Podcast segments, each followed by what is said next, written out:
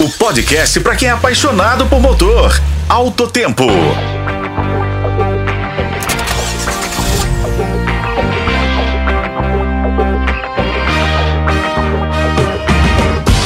Olá, amigos. Hoje é quinta-feira, 17 de agosto, e nosso encontro vamos falar de um segmento que tem crescido muito, por isso é importante darmos algumas dicas. Estou me referindo a uma modalidade de aquisição de bem, no nosso caso, de um automóvel, que no passado foi muito usada e agora está voltando, o consórcio. Mas você sabia que esse sistema foi criado no Brasil? Isso mesmo. O consórcio funciona como uma poupança forçada e permite a compra programada de um bem.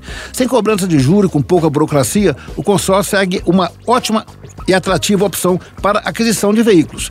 Importante ressaltar para quem não está com pressa para trocar ou adquirir seu primeiro automóvel. O consórcio continua sendo uma alternativa ideal de investimento. Mas afinal, por o consórcio ainda é um bom negócio? Principalmente porque é uma modalidade de compra que não é incidente de juros. O cliente paga uma taxa de administração, que costuma ser de 0,1 a 0,15% do valor da parcela. Além disso, também, diferente dos financiamentos, o consórcio permite parcelar em até 100% do valor do carro e comprar prazos mais extensos, em até 100 meses. Na prática, isso significa pagar prestações muito mais suaves, que cabem no bolso da maioria das pessoas. Outra vantagem do consórcio é que antes mesmo de terminar o pagamento de todo o plano, o cotista pode ser contemplado por meio de sorteios mensais.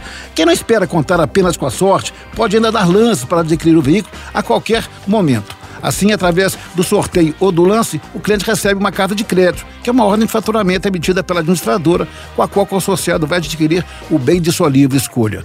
Mas nem tudo são flores. Como em todos os negócios, existem empresas boas e desonestas. Pesquise muito bem antes de se decidir para realizar um negócio seguro. Eu sou Raimundo Couto, esse foi o podcast Alto Tempo. Acompanhe nos tocadores de podcast e na FM O Tempo.